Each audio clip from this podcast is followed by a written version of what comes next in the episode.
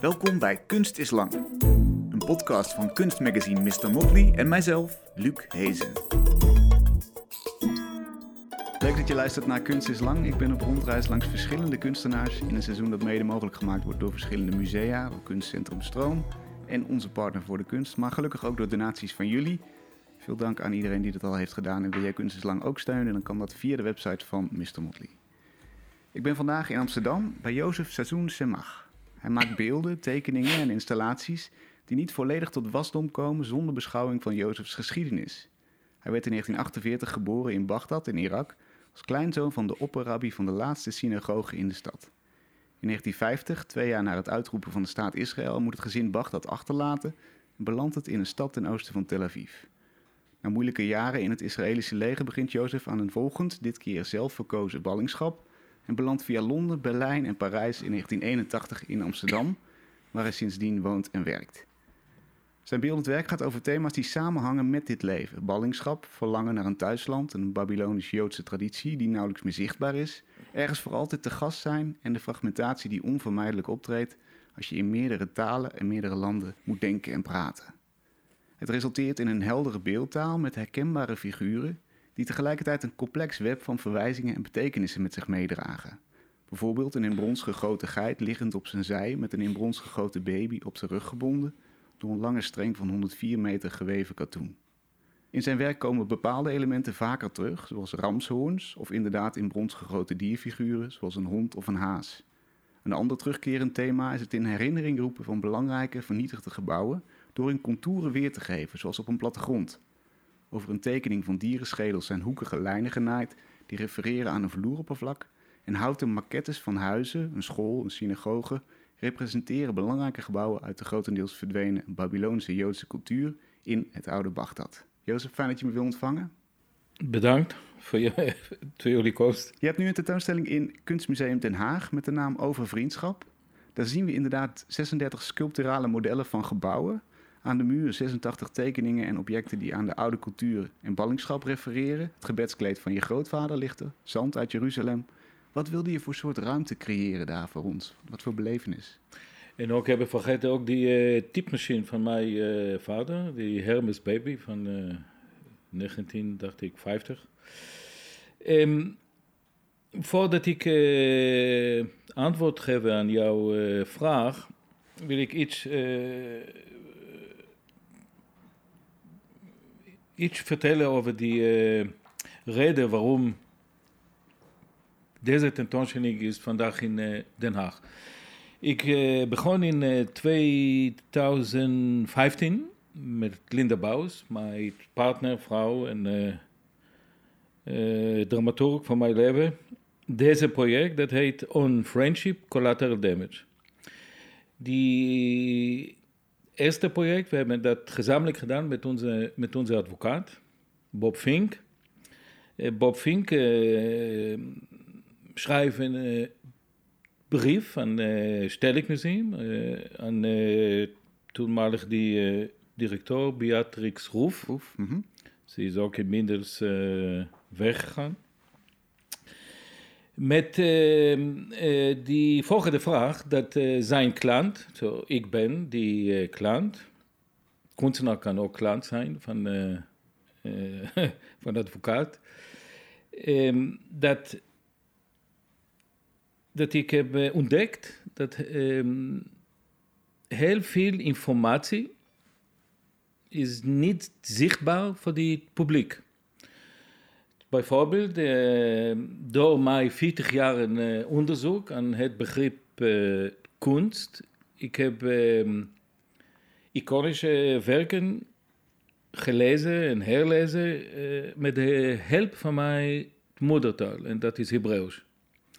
En daar kwam ik naar een andere interpretaties. Bijvoorbeeld het werk van uh, Barnett Newman, het werk van Malevich, die rol van de CIA in, in de Koude Oorlog. En dat was die eerste project. Allemaal eigenlijk ontbrekende betekenislagen die je, die je niet ziet als je geen kennis hebt van, van Joodse cultuur, van Joodse geschiedenis. Dat ik denk dat iedereen heeft, uh, heeft kennis van die, maar ehm, die zogenoemde kunstinstituut, de museum, waarom en, en, die reden, en die reden waarom. In één keer die hele informatie is niet meer zichtbaar. Nou, dat was mijn eerste taak. Mhm. Ik praat over 40 jaar eh, geleden. Deel, deel van mijn activiteit. En daar heb ik heel veel eh, teksten eh, geschreven en analyse geschreven. Zo, die eerste project ging over Barney Newman, Malevich en de rol van de CIA in de Koude Oorlog. Ehm, en eh, die introductie van die project was de brief van onze advocaat naar het Stedelijk Museum. Het Stedelijk Museum eh, heeft meteen geantwoord. En, da, en die eerste project, we hebben gepubliceerd in een klein boekje van ongeveer eh, 100 pagina. Met mijn drie teksten en, ehm, en ook eh, één tekst van eh Arie, Arie Hartog, die directeur van Gerard Maxhaus in eh, Bremen. En die ehm, Emil eh, Schrijver, die directeur van het Joods Museum in Amsterdam. En of course die belangrijke tekst van eh, Blinda, de introductie voor eh ons project. Ehm, Oké, dat was die On Friendship Collateral Damage nummer 1. Ja. Nummer drie is de basis voor deze tentoonstelling. Dus, dus daarom ben je Exact. bij één begonnen. Dus je wil even Exact. noemen wat ze allemaal zijn. Nummer twee? Eh, dat was ook een heel eh, klein tentoonstelling in, eh, in, i- in de bureau van, eh, van, onze, eh, van onze advocaat met eh, eh, publiek. En dat was ook een eh, eh, klein symposium in eh, Felix Meritis in Amsterdam. Eh, die tweede eh, eh, project met dezelfde, titel, On Friendship Collateral Damage, met subtitel The Guardians of the Door, de bewaker van die poot. Ehm, dat is niet zomaar dat we hebben gekozen voor, voor deze, voor deze titel. In de collectie van het Stedelijk Museum. Ze hebben een belangrijk kunstwerk van mij, dat heet The Guardians of the Door. Van eh, reclamatie dat eh, wij, de kunstenaar, wij bewaken die eh, kunstmuseum, de instituut. Zo is niet omgekeerd dat die kunstwereld kijkt op ons, maar wij kijken ook op de activiteit van eh de kunstmuseum. Zo. Ehm, on Friendship Collateral Damage nummer 2. we hebben gekozen eh, die subtitel The Guardians of the Door. En die hele project ging over ehm, ehm, ehm, 500 jaar, die grote feest voor ehm, ik kom zo naar zijn naam. Je moet voorstellen dat ik heb zijn naam ver- vergeten. Blader even in het boek inderdaad. Nee, dat moet ik. eh, ik heb zijn naam vergeten. Die grote. eh, Martin Luther. Kijk, hoe kan dat? Het is echt een. eh, Je bent druk bezig geweest met nummer zeg, drie ja, ik ben hè? bezig met Joseph Beuys en Ja, ik heb eh, zijn vader vergeten, eh, Martin Luther. Maar dat was een eh, heel, heel grote activiteit in, eh, in de protestantische wereld Mhm. over, over eh, wie hij is en eh, wat hij heeft eh, eh, gedaan. In ieder geval, ons project eh, was ook aanwezig in eh, vier plekken. In de Joodse Museum, in de Nieuwkerk in Amsterdam, in Goethe Instituut in Amsterdam en Stedelijk Museum Am- Amsterdam. En daar, daar waren heel veel eh, activiteit, performances, in, in, installaties en symposium. Wat was het over- belangrijkste idee van, van dit deel 2 voor jou? Ehm, is iets, iets complex in één zin, maar ehm, ehm, dat gaat over die eh, verhouding met de anderen. Zo in, in deze context, ik heb mijzelf een soort van eh, subtitel gegeven, zo ik ben de gast. En ja, goed, die, die, die, die gast in de West is altijd die niet-christenen, die Joden, die gast nummer, nummer, nummer één.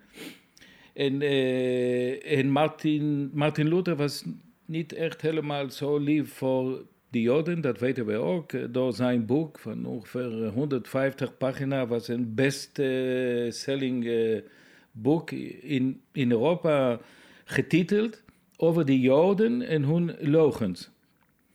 En dat was een van die belangrijke bronnen ook voor, voor, voor Hitler. Uh, Hitler heeft in uh, zijn uh, boek Mein Kampf, in die tweede band, dat in feite was de eerste band, hij heeft drie mensen bedankt. Eén was Luther, de andere was Ford van die autofabriek. Mm -hmm. En die derde was over een boek dat heet De Protocollen van de Wijze van Zion. Dat is een uh, soort van uh, heel rare, rare, rare boek dat een journalist geschreven in 1920 over die protocollen van de Wijze van Zion, dat de Joden willen die hele wereld beheersen en mm. te vernietigen.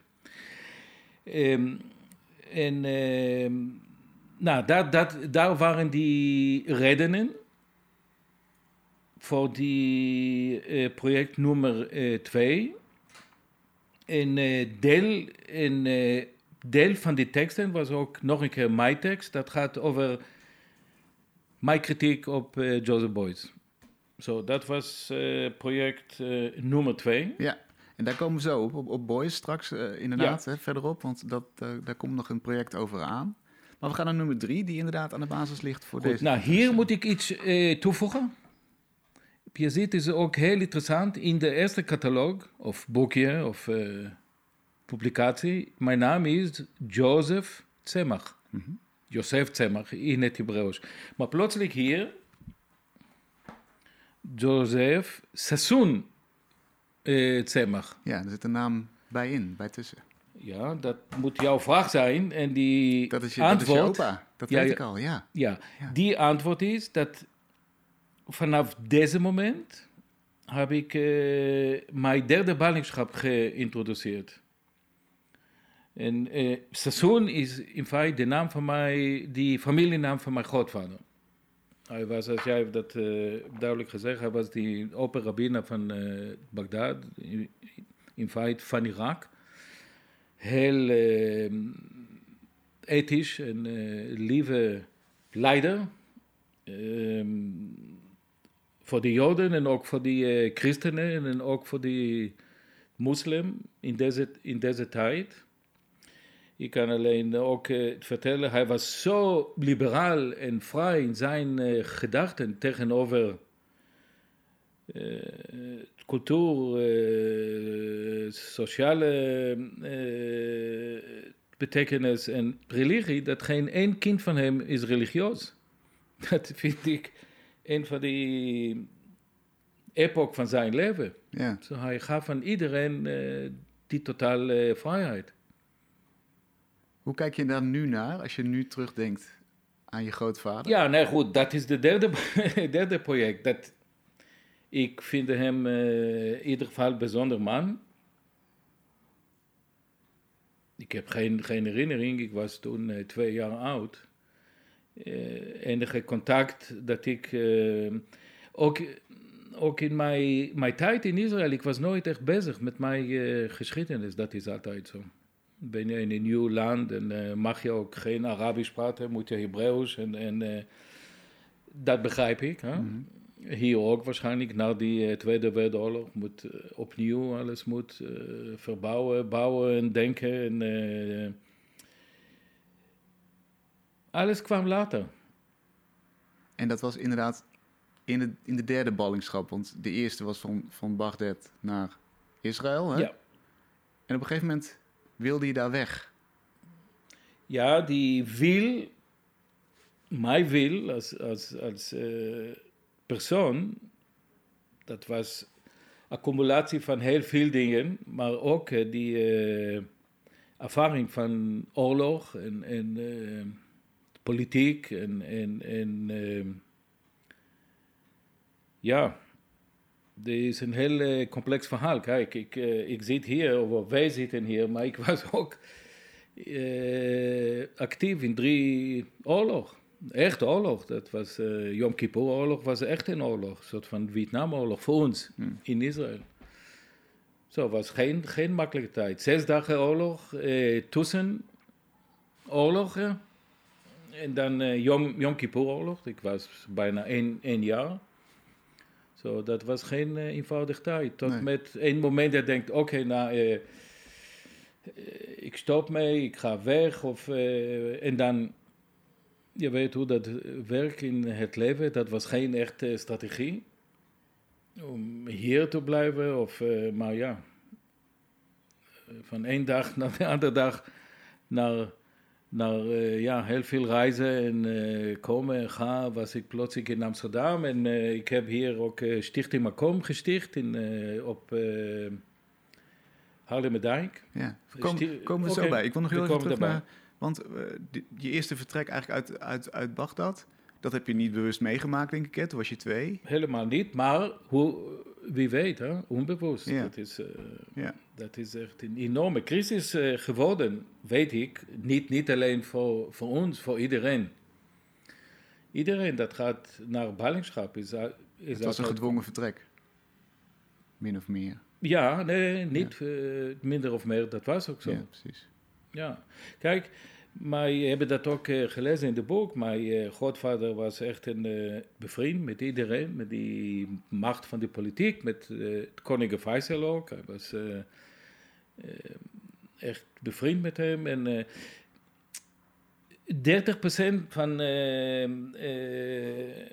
de bewoners in Bagdad waren Joden, zo die hele middenklasse waren Joden die minister van, eh, die minister van, van, eh, van eh, ja, heel veel ministers en, en, en ja, middenklasse. Ze waren echt die bron van midden. Op het moment dat in rond 1950, 51, nou, het meeste van de Joden ging weg van Bagdad, van Irak, het meeste van Bagdad die situatie heeft een eh, gat gecreëerd in de, in de land. was geen, geen middenklasse meer.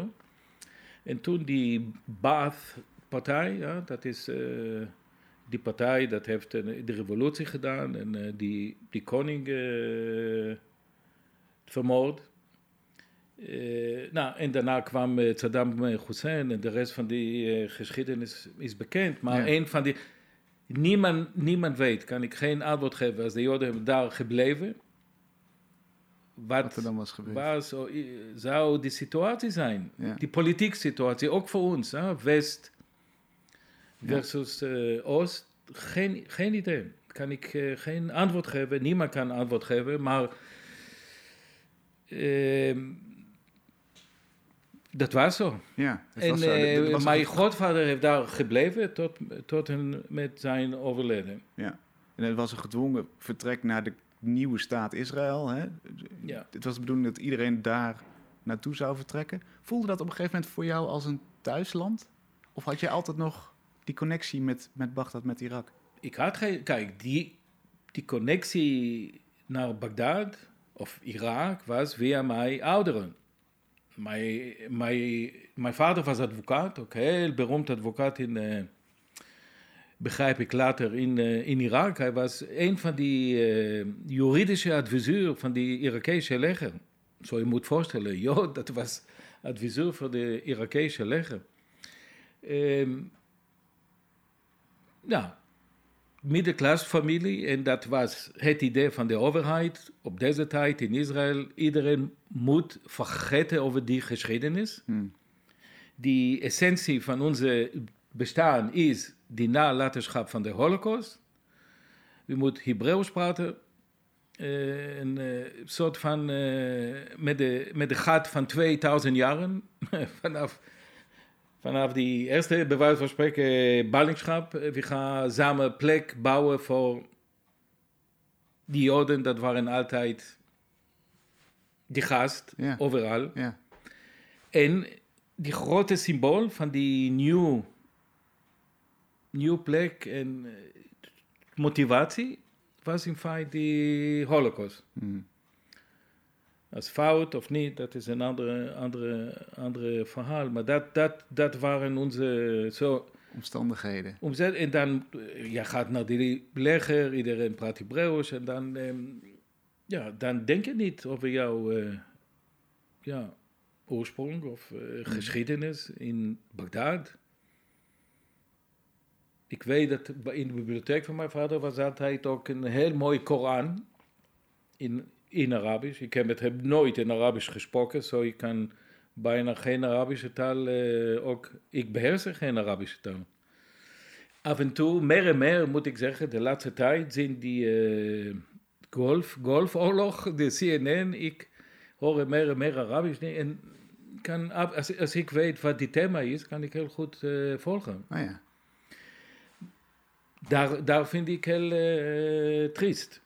Niet alleen voor mij, ook voor de andere Israëli's. Niemand praat meer, ik weet niet, Spanisch of, of eh, nou, alles is gericht nu aan Engels en. Hebreeuws. Ja. De laatste tijd hoor ik dat we. eh, zij begonnen nog een keer met, met Arabische taal. Oké. Zo, iedereen Dus wil dat eh, nog wil een keer eh, oppikken. studeren. Ja. Kijk, dat is een enorme literatuur, dat is niet zomaar. dat weten wij, filosofie. En, maar die overheid heeft alle, hier ook trouwens, hè, in de West, ze hebben alles weggevaagd. Hmm. En dat is een belangrijk thema voor jouw werk. Eigenlijk de, de, de geschiedenissen, de dingen die verdwenen zijn, de tradities, die terughalen en in, in leven houden. Nee, die belangrijk thema is, kijk, die, die belangrijk thema is, dat is heel interessant dat jij dat eh, zo ziet. Hè?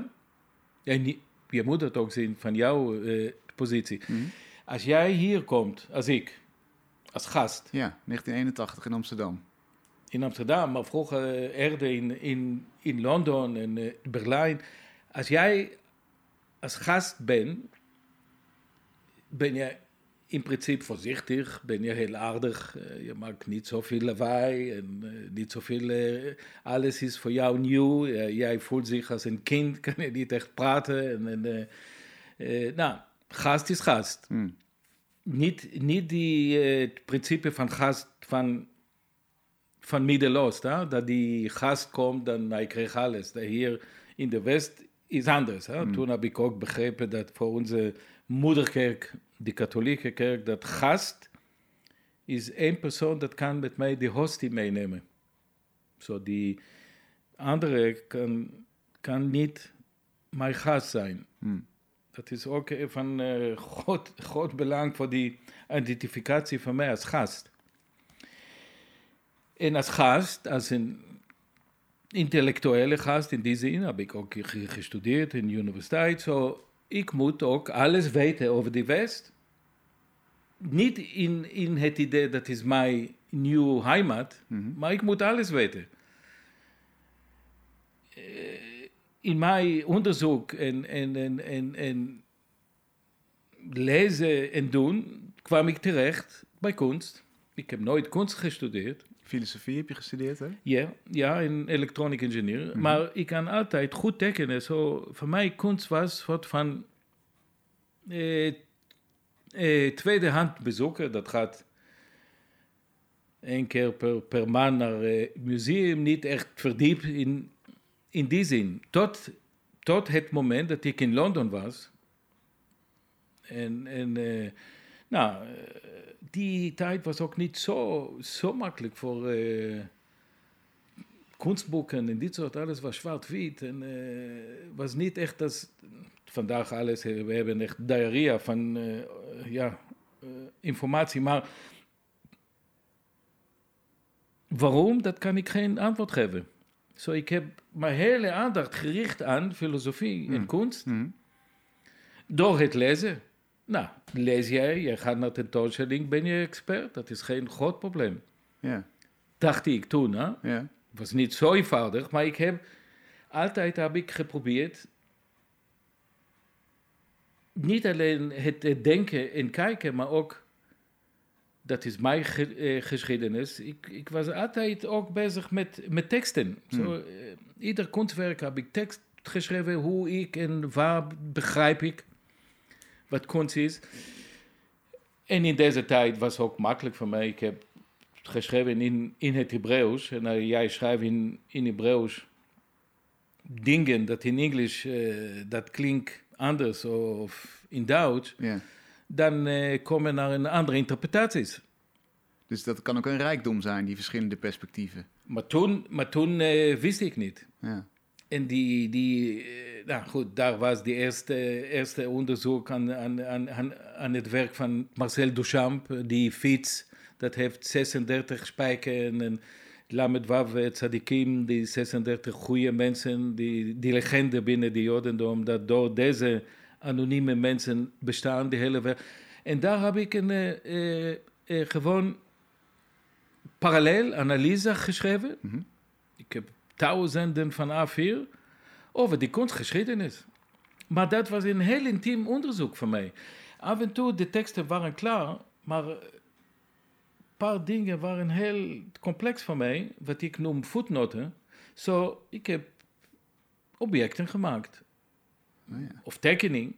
En ik noem dat ten best vandaag voetnoten voor mijn tekst. Dus ik vat het even samen. Je komt eigenlijk als gast naar het Westen. Dan, dan voel je een druk. Je moet alles weten. Je moet overal vanaf weten. Want Ja. op jou wordt gelet. Hè? Jij bent welkom. Dus je moet zorgen dat je, dat je op de hoogte bent. En dan komt daar de interesse voor kunst bij. En ook het maken van kunst. Omdat daar een soort vaardigheid in zit. Zelf tekenen, zelf bijdragen. Dat is ook kennis. Een kennisproductie. En eigenlijk daarin los je dingen op. Of onderzoek je dingen die misschien niet in teksten te vatten zijn. Vat ik het zo goed samen? Ja, ja dat, dan, dan eh, ben ik als gast ben ik ook bezig met wat, is de waarheid van kunst? Wat is, wat is kunst? Dat is een heel eh, grote ding. We, hebben vandaag, ik weet niet wat mensen denken over kunst. De kunstwerk is geen kunst. Die kunst is iets heel, eh, ja, het is een onbegrijpelijk ding. Dat vandaag is ook gekoppeld met geld en macht en eh, museum en instituut. Dat was nooit mijn eh, interesse. Ik was ook nooit bezig met galerie. Hmm. Zo, ieder kunstwerk van mij, Mhm. dat is geen kunst. Dat is een kunstwerk, deel van die ding dat heet, dat heet kunst. Cultuur en, en, en, en materialen. En dat, eh, i- ieder kunstwerk is unieke voetnoot. Is een, is een stukje kennis, iets, is iets willen Nee, nee, begrijpen. nee, dat is, eh, dat is eh, ehm, bepaalde moment, kijk, heel, heel veel zeggen, kijk, waarom moet ik praten over mijn kunstwerk? Bewijs van spreken, het gaat niet over mijzelf, maar Mhm. die kunst, die, het kunstwerk vertelt het belofte van die kunstenaar, het, het, het, het eh, geheim verhaal van die kunstenaar, de emoties, de intellectuele. En, maar voor mij, dat was echt eh, noodzakelijk voor die, voor die tekst. En dat, dat vind ik steeds een... eh, een van de grootste invloeden op mij, op deze niveau, van tekst en kunst, was Marcel Duchamp. Met het hele probleem wat ik met hem heb, maar dat is een, een ander verhaal. Een van zijn werken, dat heet De Grote Glas. Dat is eh, vandaag, denk ik, in Washington. Dat heeft, eh, je kent dit, deze werk. Nee, ken ik Nee. niet. Marcel Duchamp heeft gemaakt een soort van kunstwerk. Hij schildert op glas. Het is niet zo belangrijk nu, hè? Wat, waarom hij heeft dat gedaan. En in de schilderij wat hij heeft geschilderd op deze glas is ongeveer eh, drie meter hoog bij 1 meter eh, 50, gewoon glas Mhm. met twee, twee delen, die grote glas. Eh, parallel aan het werk met de hele symbolen, wat je ziet daar, chocolade, de, eh, het motor en dit soort. Hij heeft een eh, tekst geschreven. Zo, als jij wil deze kunstwerk begrijpen, het kijken is niet genoeg, moet je ook lezen zijn teksten. En die teksten waren zo ongeveer, ik weet niet, eh, 100 pagina. En dat was voor mij een enorme impact. Dat iemand heeft dat gedaan. Dat, dat tekst, samen met die verbeelding, is één kunstwerk. Waarschijnlijk dat was het, het, eh, het begin voor eh, het begrip uh, kunstwerk als. Hmm. Maar dat, dat was voor mij, maar goed, daar heb ik bij hem ook heel veel dingen ontdekt later, wat hij heeft gedaan en niet gedaan. Maar uh,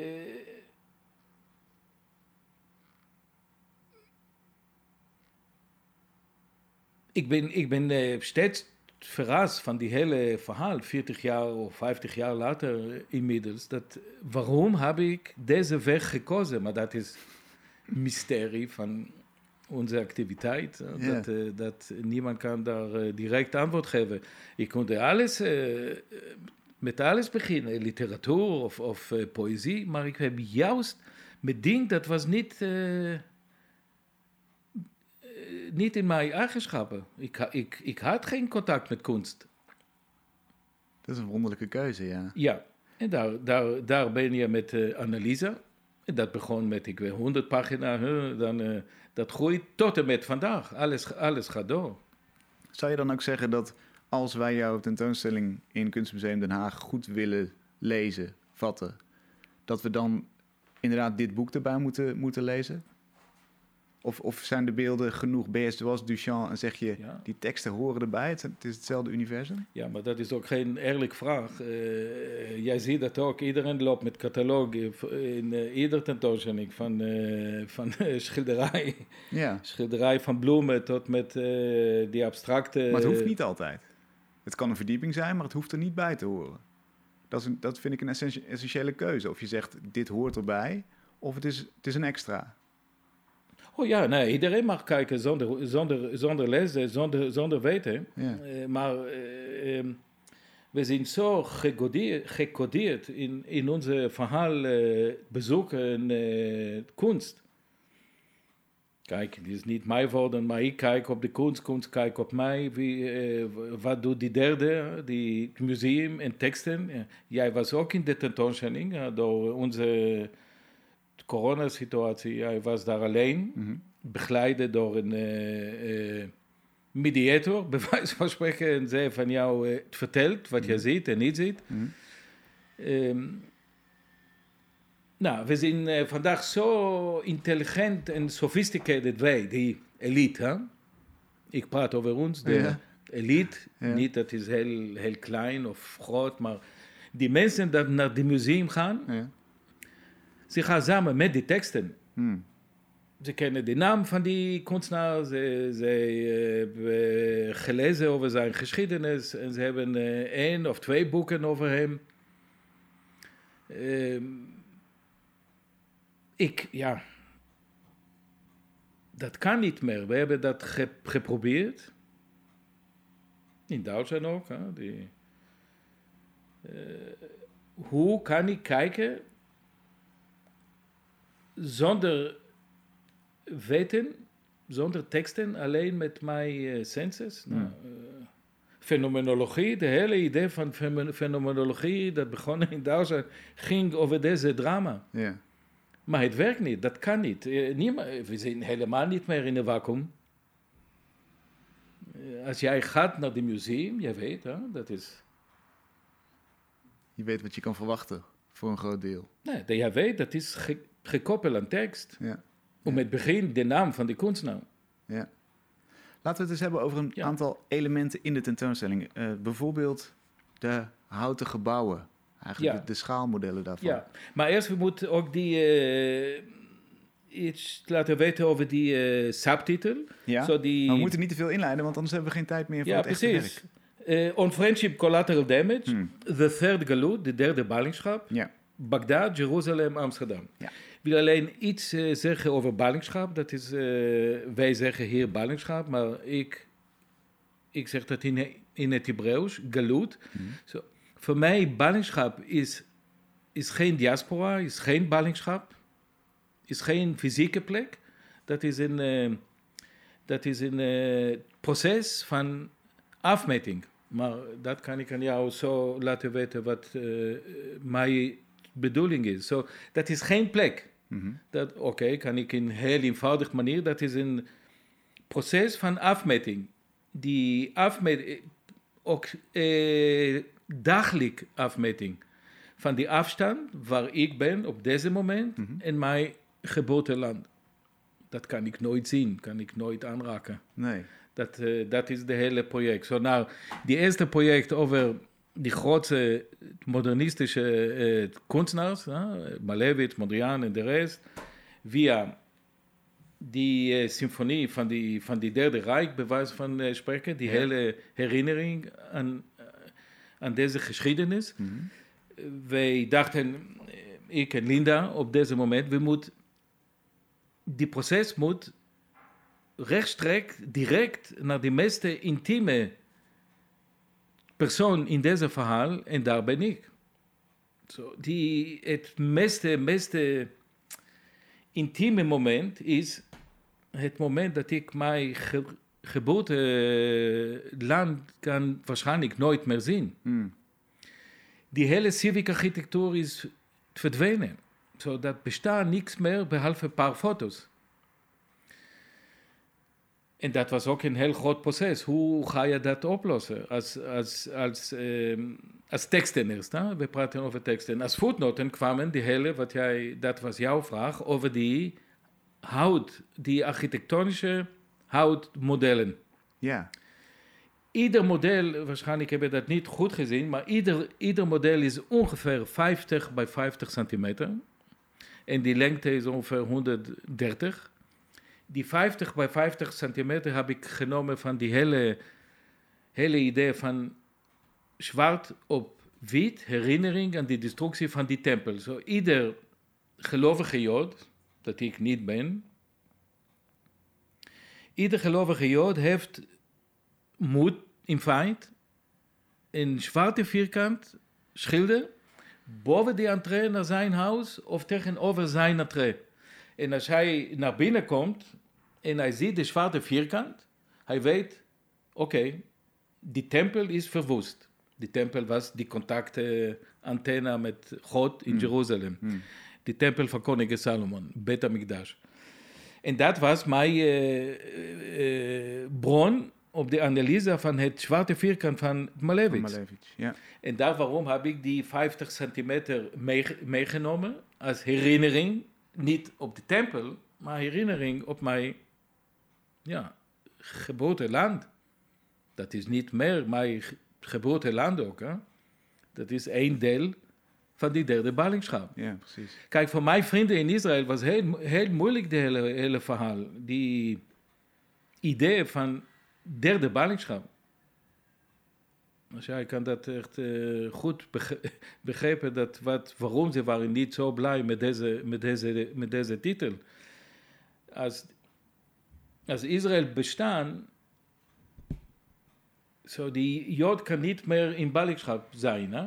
Maar dat, dat gaat niet over Jodendom, dat gaat juist over eh, traditie en eh, het denken. En, eh, en, ehm, en hoe kan jij in feite ja, laten zien eh, in verloren architectuur. Dat is echt, kan ik hier bouwen. Maar goed, dat waren waarschijnlijk heel groot eh, ding, maar voor ons dat was die, die makkelijkste. Hè? Die is, eh, zes- 36 modellen, Mhm. gebaseerd op een, eh, eh, die synagoge van mijn grootvader, die begraafplaats van eh, die grote profeet Ezekiel, en, en eh, ziekenhuis, die school van mijn moeder, die, eh, eh, die museum eh, van eh, Bagdad en eh, gewone appartementen en huizen van Joden, maar alles is weg. Mm. En waarschijnlijk dat is, dat is de laatste, de laatste wat ik noem epis- epistemic eh, architectuur. Dat blijft van deze hele ges- geschiedenis altijd gekoppeld aan eh, eh, tekst. Teksten ook. Hè? Mm. Dus de tekst als, als belangrijkste drager van die herinnering eigenlijk. En de, en de voetnoten zijn, zijn Ja. wat jij in de tentoonstelling hebt eh, neergezet. En dan we moeten ook eh, begrijpen wat herinnering is. Herinnering is altijd de bron van praten later, van retelling, van, van, eh, her, van verhalen. Hè?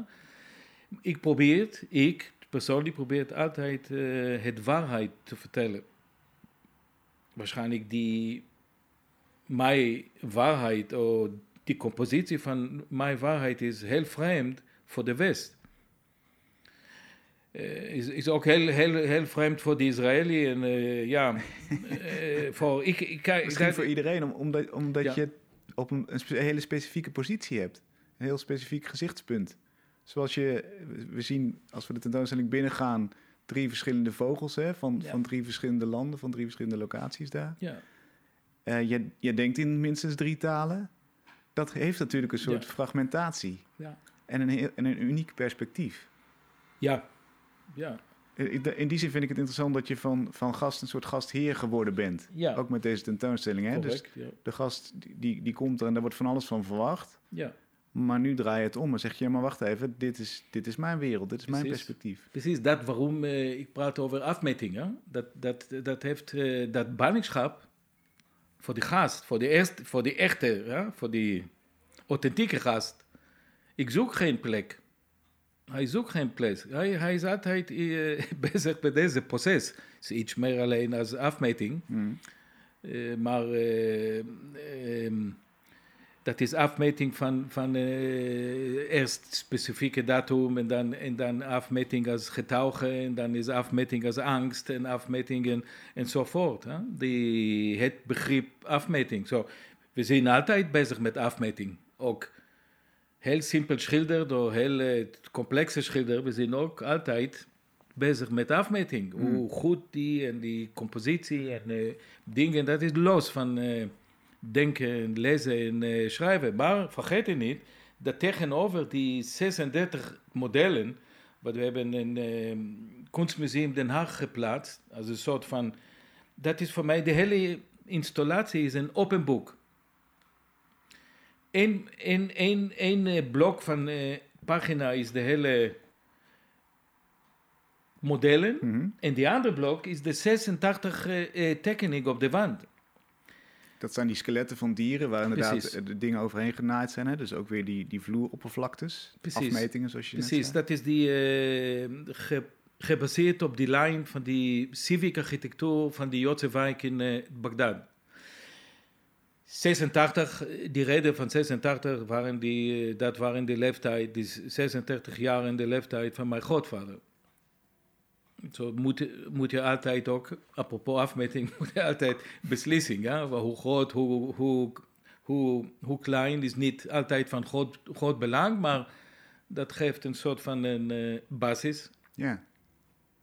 En je moet goed kijken, ik heb niet echt geprobeerd, maar ik heb dat ook met met Sapia verf. Ik heb dat geprobeerd om laten zien die renaissance manier van eh, tekenen. Zo, om, om laten zien dat die eh, geschiedenis is heel complex. Ja. Um, en daar, uh, daar heb ik uh, tussen die 36 tekeningen ook uh, drie objecten ge geplaatst. Eén is de gebedkleed van mijn grootvader. Die, dat heet talit in, in het Hebreeuws, de gebedkleed.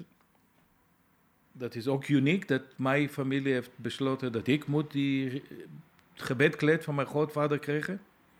Waarom, en, waarom kreeg jij hem? Ik, ik, heb geen idee. Ik heb echt geen uh, goed contact met mijn seizoendeel van mijn familie, maar mijn tante, ze is overleden inmiddels, ze heeft besloten dat ik moet dat uh, krijgen. Je hebt, je hebt zijn naam aangenomen. Ja, ja, uh, ik denk dat... Zij zagen mij echt... Ik lijk ook op mijn grootvader. Op het moment dat zij gaf me dit talit, was ik ook bezig met Barnett Newman. Als ik dit talit opengemaakt, dan zag ik uh, de hele lijn van Barnett Newman. Ja. Zo, dat was die gebedkleed van mijn grootvader. Zo rechtstreeks contact met Bagdad. Uniek. Ik heb niet zoveel dingen in uh, objecten van mijn geschiedenis. Ik heb die talit. Hmm. En toevallig heb ik ook die boek van, van Martin Luther. Over de Joden en hun uh, blogens. De echte boek.